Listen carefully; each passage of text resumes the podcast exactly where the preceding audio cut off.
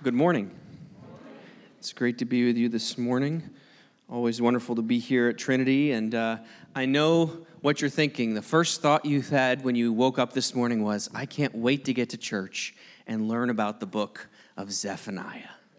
Right? This is, this is what you've been waiting for, I know. Um, so grateful that Pastor Dave gave me the opportunity to speak to you on this topic. But um, Zephaniah is a short book in the Bible. We're going to uh, open up there and look here. Um, and dive in here in just a minute. How many of you know that um, creators are passionate about their creation? Creators are passionate about their creation. This, this really starts, you can see this even in children at a very young age. My, my kids, when they start to draw a picture, or even if they just start to color a picture, if you try to tell them what they should do, they get very upset. It's like, hey, uh, I say, say, to one of my kids, hey, uh, honey, why don't you why don't you color that tree green instead of you know orange or purple? Why don't you put the bark on that tree? That should be brown. No, at, why shouldn't the sky be blue? And they just want to color in however they want because it's their creation. They don't want you telling them what to do. This is my work of art, right? And that that goes all the way up. Uh, uh, into the professional world, into show business, into artistic endeavors. Um, and there's this thing called creative licensing, right? And creative ownership. Um, my wife and I, we subscribe to this. Um, this app called VidAngel. And Some of you may be familiar with it. VidAngel is a is what's called a content filtering app, right? It's for families. Basically, you can watch movies, but you can say, I don't want to watch that part, that part, and that part because I don't want my kids to see that part, right? And you can filter out language, you can filter out violence, you can filter out all these different things. And uh, VidAngel is one of our favorite apps because it allows us to filter the artistic expression through media that's being uh, presented to us. Well, I just found out two months ago that there's some movies on there that you can't filter. Anytime I try to filter a Disney movie, I can't filter it, and I wondered why. Well, I found out two months ago Disney had a lawsuit against uh, VidAngel, this app, and just won a lawsuit against them to the tune of $65 million. And, uh, and so I'm a little upset about that personally, just because like they're trying to come against this app that I love so much, but it still works. Thankfully, they're just to re- reincorporate under Chapter 11 and all that stuff. But um, Disney, as a as a company, is passionate about the the artistic things that they own. They're passionate about the purity of what their artists are putting forward, saying, We don't want anybody touching our creation we created it to be this way, and we don't want anybody manipulating it, anybody changing it, anybody touching it. And that really uh, is what Zephaniah is all about.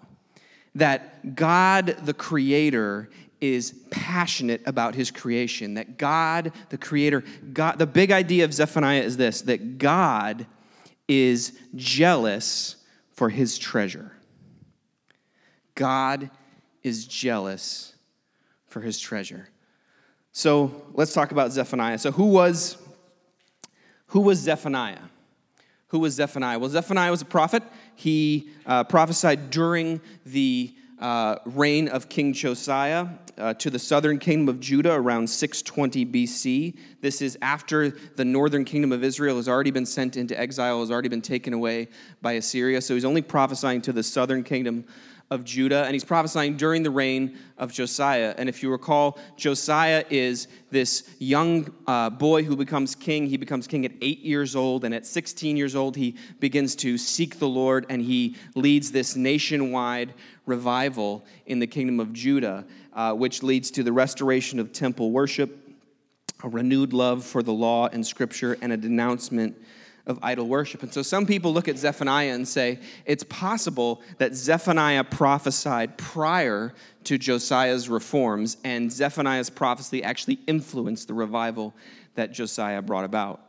Uh, but there are others that will say, you know what, Josiah's uh, reforms were actually very short lived and they were not very widespread. And so it's very possible that Zephaniah's uh, prophecy came after uh, the reforms of Josiah. And Zephaniah was saying to the nation, listen, it's not enough. You haven't gone far enough. We know that Zephaniah is a descendant of Hezekiah. Hezekiah was a, a righteous king of Judah. Uh, and it says here that Zephaniah is the great great grandson of Zephaniah, which would make him a relative of Josiah. So I don't know if this prophecy happened during like a family Thanksgiving get together or something like you know he gets up and thus saith the Lord and he's saying it to his own relative. I don't know, maybe not. That might have caused some trouble, um, but it's possible. And Zephaniah's name, and this this actually gives us a clue to the message of the entire book. Zephaniah's name means Yahweh has hidden. His name means Yahweh has hidden, or Yahweh has protected, or Yahweh has concealed, or Yahweh has treasured. And he's one of the only, uh, there's only 10 Old Testament books that are actually not quoted in the New Testament, and Zephaniah is one of those. Uh, but don't let that fool you. His message was pointed and relevant to the people of his day, but also reveals to us much about the character of God and about his heart for redemption. So, what is Zephaniah all about? We said the big idea of Zephaniah is that God is jealous for his treasure. And like many of the other prophets, his message is one of both judgment and redemption. And he's speaking to the kingdom of Judah, specifically to the city of Jerusalem, and he's talking to two groups. He's talking to the faithless, those who have abandoned their faith in God, and he's talking to the remnant, those who have kept their faith in God. And uh, he prophesies perhaps more than any of the other prophets of his day uh, using the term the day of the Lord. He talks about the day of the Lord. And uh, he says, The day of the Lord is this day of reckoning. It's this day that's coming where God is going to bring everything to light. He is going to make everything right. And uh, God is uh, going to uh, bring a purging of the faithless, and He's going to bring the faithful to their full inheritance. And so, this uh, short book, it's only three chapters uh, in Zephaniah, has three, three basic parts, and we're going to actually just walk through each one of those parts here as we try to uh, digest the, the, the primary message of the book. So there's three parts to this book. First, there's an announcement of judgment, then there's a call to repentance, and then there's a promise of salvation. I'm telling you that now so that you can see that there is a light at the end of the tunnel as we walk through the beginning part here. So the first part we see here is an announcement of judgment. And this is everybody's favorite part, isn't it? Don't you just love reading the prophets? right? These you read it and just, oh, I just, I need to, you ever wake up in the morning and just say, I just need to read some judgment passages of Scripture today? Um, and so, uh, some of the stuff that I'm going to read to you today are not verses that anybody's going to be putting on on the wall. They're not verses that you're going to see put, uh, you know, up out in the church foyer. They're not going to be verses that you'd hang up on your wall, but they're verses that are very important in understanding the context of this book. Zephaniah has some of the most strong and graphic language in the beginning of his oracle. Listen to what he says here in chapter 1, verses 1 and 2. This is, this is God speaking. He says, I will utterly sweep away everything from the face of the earth, declares the Lord. I will sweep away man and beast. I will sweep away the birds of the heavens and the fish of the sea and the rubble with the wicked. I will cut off mankind from the face of the earth, declares the Lord. Verse 17, he says, I will bring distress on mankind so that they shall walk like the blind because they have sinned against the Lord. Their blood shall be poured out like dust and their flesh like dung. Hang that one on your wall. Fun stuff.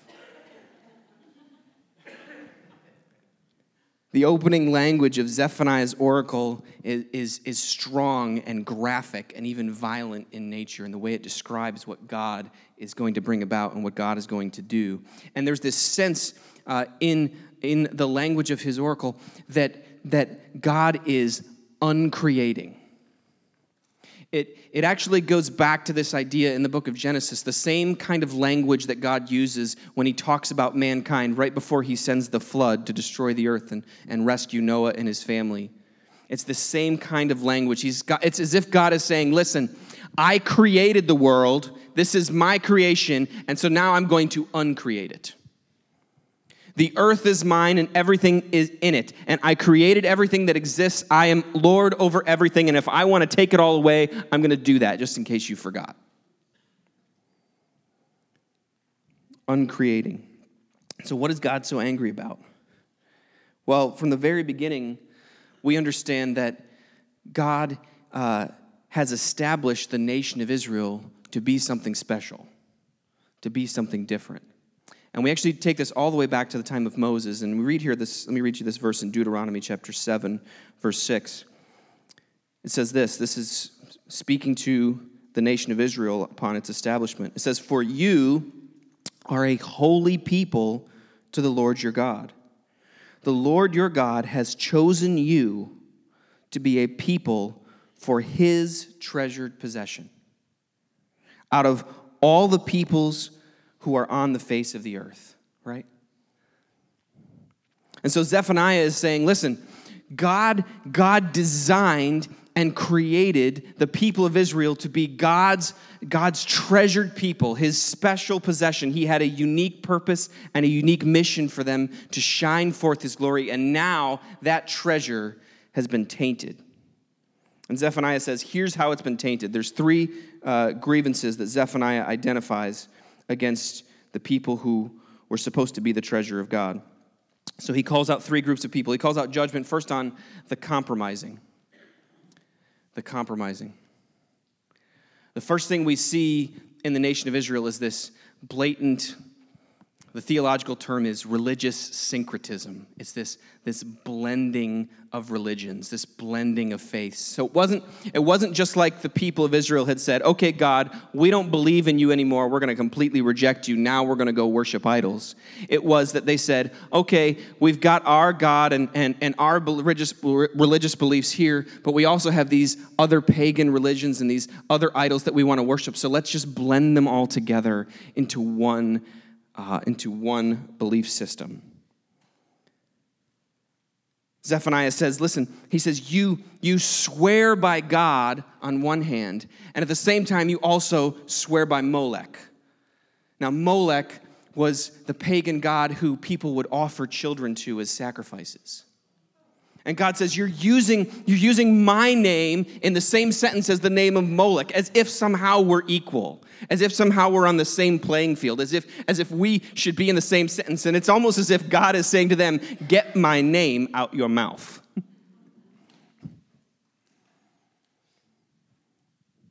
he calls them out for absorbing and imitating the pagan superstitions of the surrounding nations. Listen, he says this he says, On that day, verse 9, chapter 1, verse 9, he says, On that day I will punish everyone who leaps over the threshold. What does that even mean? Is God just mad for people who like to jump over their doorway? Like, oh, a young couple just got married, they're going to step over the, God's oh, judgment on. you. No, what's he saying here?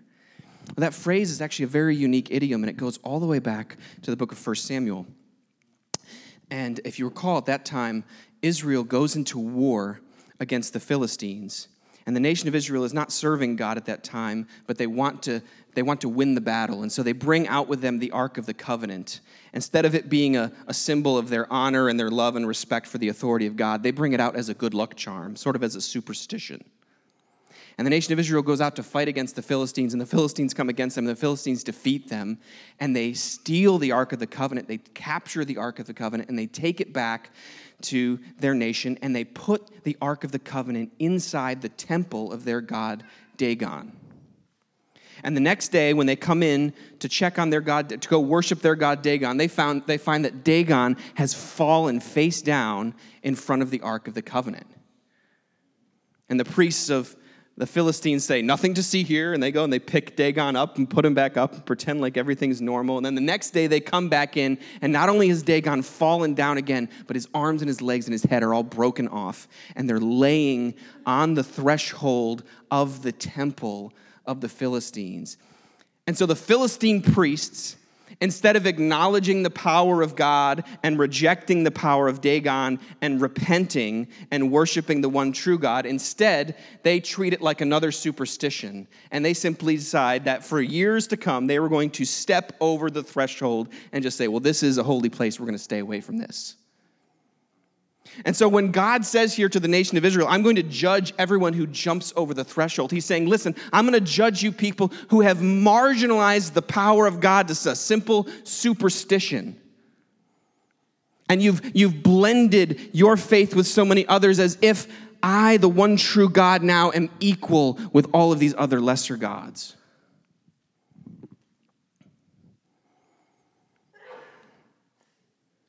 You've he's saying, you've marginalized me as just another way to account for ultimate reality. I doubt many of you have your own idol temples at home, right? That you struggle with this directly, right? But there's so many today that say, oh, there's just many ways to God? Who, who's right? Who's to know who's right? Who's to know who's wrong? Who's to know what's true, what's not? And God's saying, listen, I'm not just one of many, I am the one. I am the only one.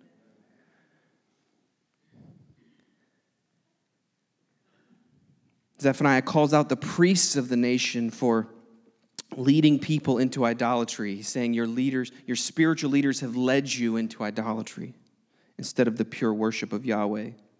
He calls out the leaders of the nation for absorbing the identity of other nations. He says, Your leaders are clad in foreign clothes. He's not, he's not upset about a fashion statement they're making. He, what he's saying is, he's saying, listen, when I look at you, you who are supposed to be my people, you who are supposed to be my treasured possession, you, you who I brought out of Egypt and I created to be my own special people, a city on a hill, you, my people who I created, I don't even recognize you anymore. You look just like everybody else. God is saying, I, I don't recognize you. You've lost your identity and you've turned your back on me. And he says, You don't seek me anymore. He calls out the compromising. Next, he calls out the complacent. He calls out the complacent. And Zephaniah calls out this, this arrogant complacency that exists in the people of Judah. He says, You have a sense of security and peace and safety because of your wealth and because of your military power. You feel like nothing can happen to you. And because of this, the complacent have stopped believing in a literal judgment and they've stopped believing in God's divine intervention and interaction with the affairs of people. Verse 12 of chapter 1, he says, You say in your hearts, the Lord will not do good, nor will he do ill. What does he mean by that? He's saying, they're saying in their minds, if, if anything good happens in my life, it happens because of me. It happens because of the good things that I've done, the hard work that I've done, the things that I've done to elevate myself. But God, He is just up there and He's far off and He's distant. He's not a God who interacts with the affairs of people. He's not a God who comes and speaks to us and talks to us and moves inside of our lives. He's not a God who's ever going to judge and bring about things, uh, bring about a reckoning to what is right and what is wrong in the world. If eh, God, if He exists, He does not have the power or the interest to affect my life personally. It's a complete dismissal of the power and relevancy of God in their lives. They said, God, you're just, you're up there. We might believe in you, but you're just, you're way far away. You don't affect me on a daily basis. And Zephaniah says the source of this arrogant complacency is your wealth and your military defenses. Their sense of security was in their wealth and in the secure defenses of their city, of their city. And God is saying, Your sense of security is about to be taken away. He says, The day of the Lord is coming. And when the day of the Lord comes, your silver and your gold and all of your wealth and all of your military strength, none of that is going to be able to save you. He said, You've stopped trusting me. You've ignored my voice. You've been unwilling to receive correction. You've stopped believing that I am your source of security and safety and prosperity and wholeness in this world. He said, When the day of the Lord comes, all your wealth, all your prosperity, all of your security will be gone unless it's in me. And finally, Zephaniah calls out the corrupt. He calls out the corrupt.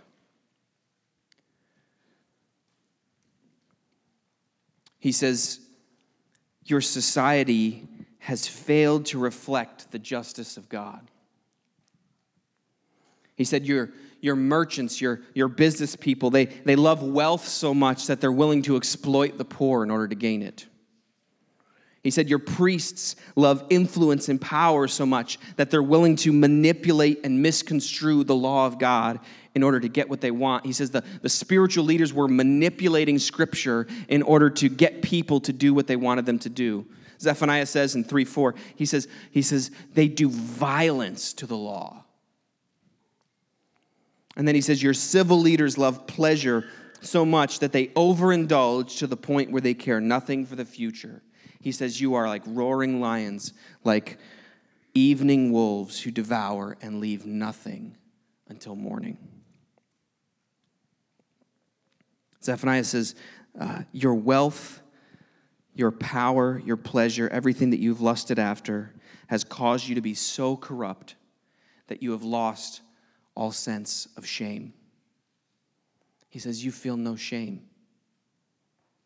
He says, you are, you, are so, you are so consumed with your own desires. You're so consumed with your love of, of money and your love of power and your, your, your love of pleasure that you've, you fail even now to experience shame, to realize that the fulfillment of your desires actually causes harm and devastation to others and undermines the picture of the justice of God that you were called to represent. I think this is, this is a new level uh, of thinking when we think about what we do and why we do it. It's one thing to say that I, I'm doing something sinful because I'm just I'm trying to get something for myself. I'm trying to be selfish for myself. But he's saying, no, the corruption goes much deeper. It comes from a place where you are so consumed with what you want and what you must have that you don't care who it hurts and who you destroy along the way. And when you do that, you violate the very picture of the justice of God that He designed you to represent.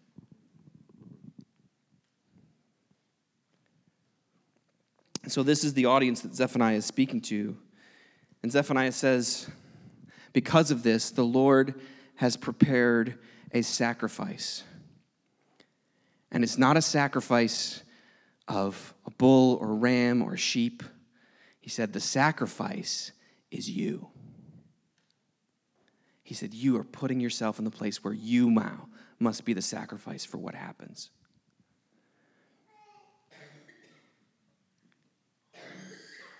And he calls them then to be silent before God. It's what it feels like right now after I talk about all this judgment. Everybody's just like, oh. He calls them to be silent before God.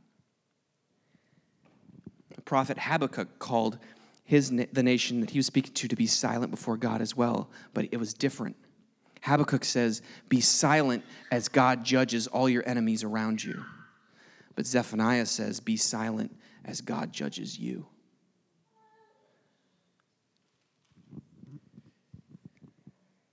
Now, this is all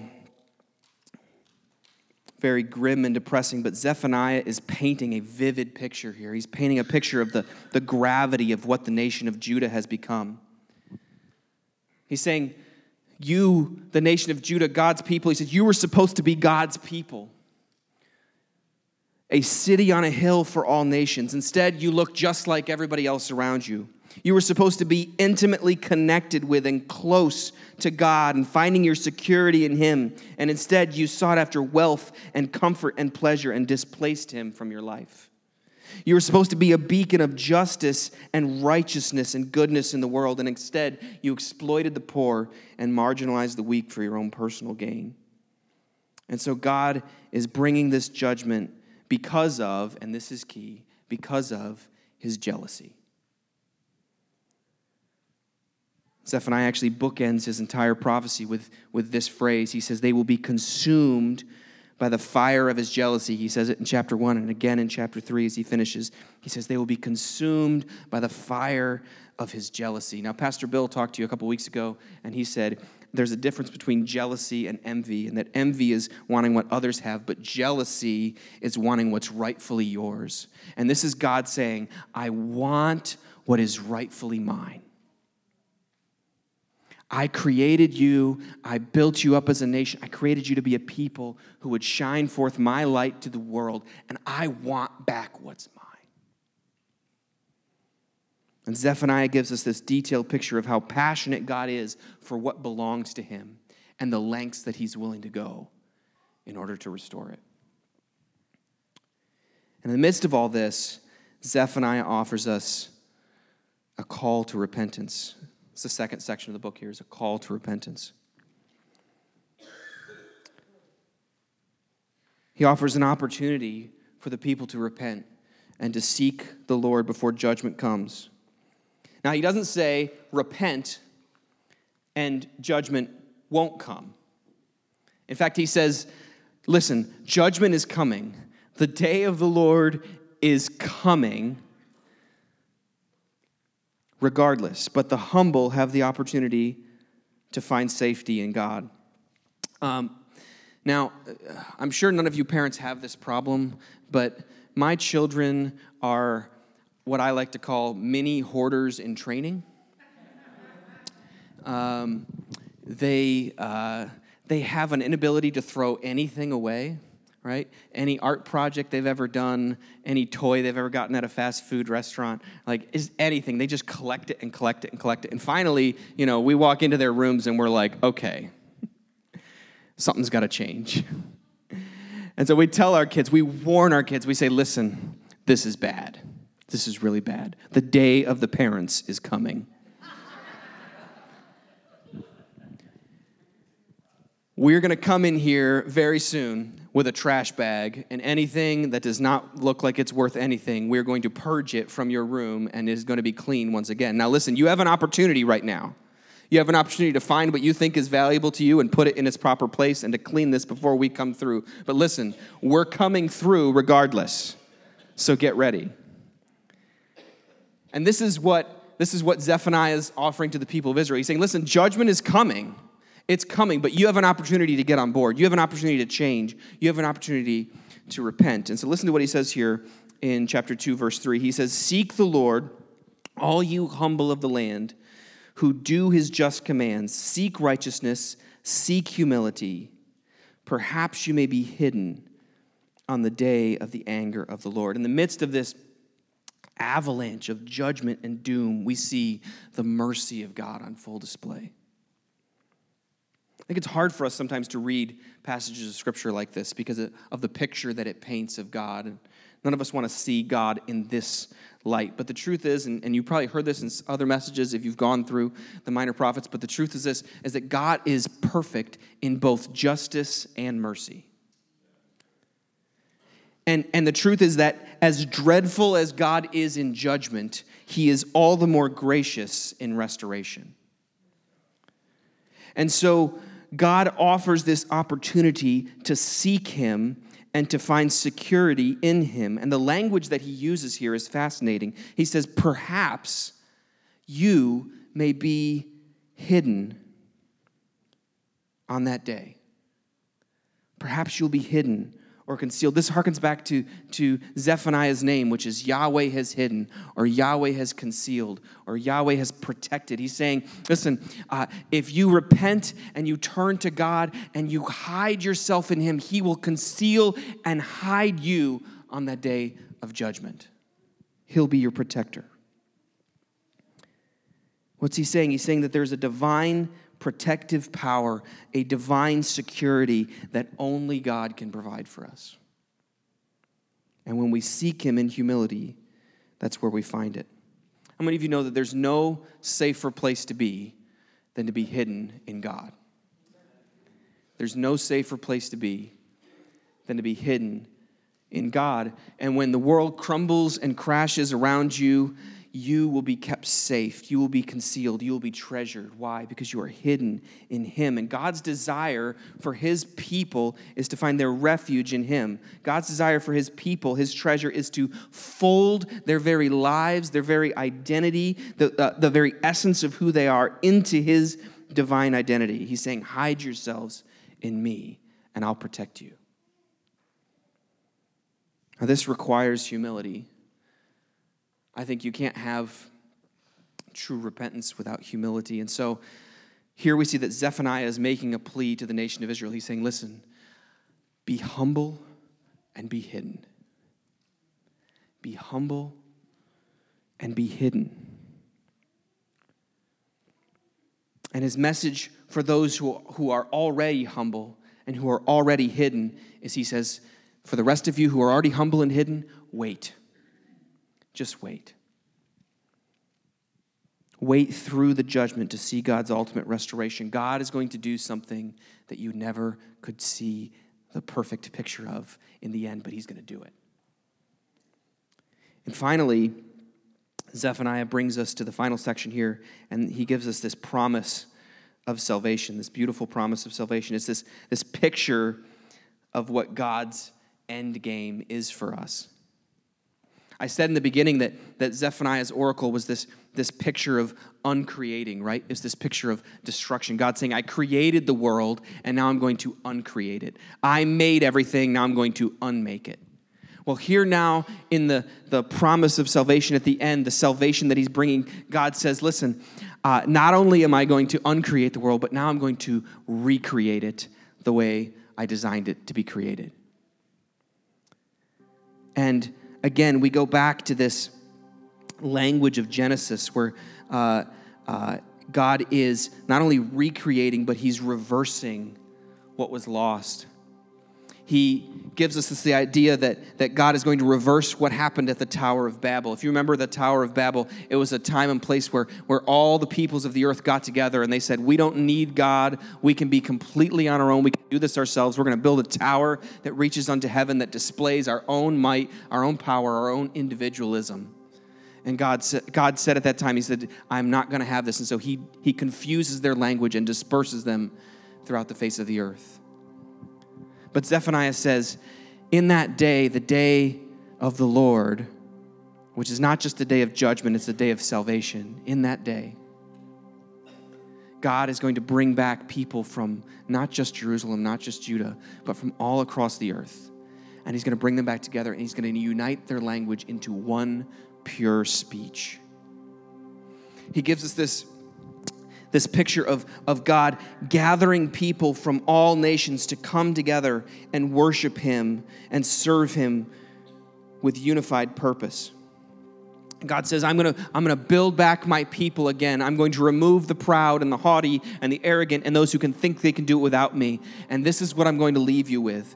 Chapter 3, verses 12 and 13. He says this But I will leave in your midst a people humble and lowly they shall seek refuge in the name of the Lord, the humble and the hidden. Those who are left in Israel, they shall do no injustice, and speak no lies, nor shall there be found in their mouth a deceitful tongue, for they shall graze and lie down, and none shall make them afraid.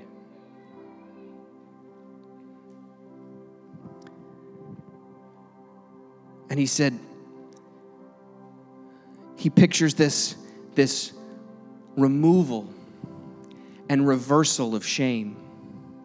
You remember how I told you before that, that the corrupt were so corrupt that they, they didn't even experience shame. And so God says, Because you have no shame, I'm going to bring shame upon you. But this is what God says He's going to do here. He says, When you get to this place, when I, when I have done my work, there will be no more shame. And not only will there be no more shame, verse 19, he says, I will change your shame into praise and renown in all the earth.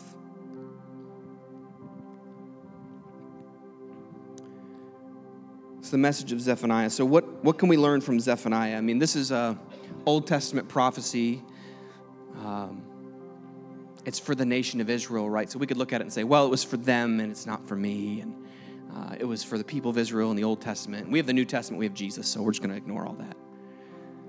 There's two questions I like to ask when looking at, at a passage like this. And first is, what does this reveal to us about the character of God? And second, what does this reveal to us about what God is looking for from us? And so, first question I ask is, what does this reveal to us about the character of God? And the first and the most obvious thing is this, is that God is jealous for his treasured people. He's jealous for his treasured people. God, God, uh, he, he has a passionate desire to see his people be everything he designed and created them to be. And when we think about the lengths that God is willing to go through to get his people to be where he wants them to be, we understand the beautiful heart of the redemptive nature of God because of what, G- what God went through to rescue us through Jesus Christ. Think about the lengths that God went through to show us the heart of God, to show us who Jesus Christ is, and to rescue us. But I want you to know this today God rescued us for so much more than for us just to get out of hell and into heaven. He rescued us for so much. He didn't just send Jesus to give you a, a get out of jail free card so that you could just say, okay, uh, now I don't have to go to hell. Now I can go to heaven. I can be with Jesus for all eternity. That's it. God rescued us for so much more than that. God, God has a treasured people that He's building. He has an identity that He wants us to reflect when people see us, that they can see Him in us and we can reflect His glory to the world. He rescued you so that you could become everything He created you to be.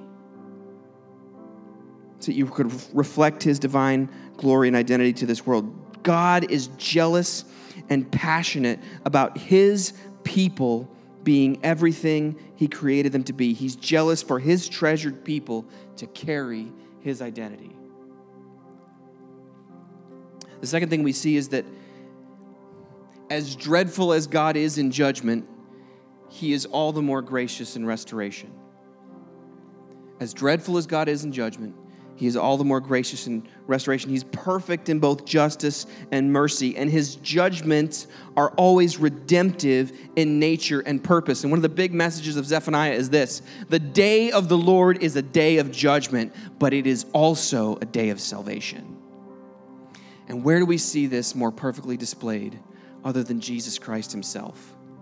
The author of Hebrews tells us that Jesus Christ is, is the, the, he says, the Son is the radiance of God's glory and the exact representation of his being, meaning that Jesus Christ is the perfect picture to us. He's the clearest picture to us of who God is and what his heart is for us. And in Jesus Christ, we see the judgment of God and the mercy of God on full display. But in Jesus Christ, the judgment of God is not poured out on us, it's not poured out on you and me, it's poured out on Jesus Christ himself the judgment and the salvation of God on the day of the Lord when Jesus Christ gave his life for us. And finally, we see that God is in the business of creating and recreating. He's in the business of making all things new. But I think sometimes there's moments in our life where God has to uncreate before he can recreate. There's some things that God has to dismantle in our lives before He can build it up the right way and put it back together the way He designed it to be. I don't know uh, who that was for today. I almost took that out of the message, but I felt like God wanted me to say that today. That, that God is in the business of making all things new. And, and sometimes, in order to do that, He's going to have to break down some things in your life. But his judgments, his divine purposes are always redemptive in nature. God is in the business of creating, he's in the business of recreating, he's in the business of making all things new. So, what is God looking for from his people? What is God looking for from his people? He's looking for people who are humble and hidden. Who are humble and hidden. For those who will take refuge in him and absorb his divine identity. This message hasn't changed. This is the message all throughout the Old Testament. God says, Find your safety, find your security, find your refuge in me. And this is the message of the gospel. Listen to what the Apostle Paul says in Colossians chapter 3, verses 3 and 4. He says this He says, For you have died, talking about your salvation. He says, For you have died, and your life is hidden with Christ in God. When you put your faith and your trust in Jesus Christ, He hides you, He protects you, He conceals you, He treasures you. And so when God sees you and when he sees me, he doesn't see he doesn't see my sin, he doesn't see my rebellion, he doesn't see all the things that I have done uh, wrong against him. He sees the perfect blood of Jesus Christ because I am hidden in Jesus Christ. And Paul says when Christ who is your life appears, then you also will appear with him in glory. We are never more safe or secure than when we are hidden in God. And Zephaniah says this He says, When the day of God's salvation comes, this is what it's going to look like. Verse 17, he says, When that day comes, it will be said, The Lord is in your midst, a mighty one who will save. He will rejoice over you with gladness. He will quiet you by his love. He will exalt over you with loud singing. God is jealous for his treasure. And who is his treasure? His treasure is you. It's me. Would you pray with me?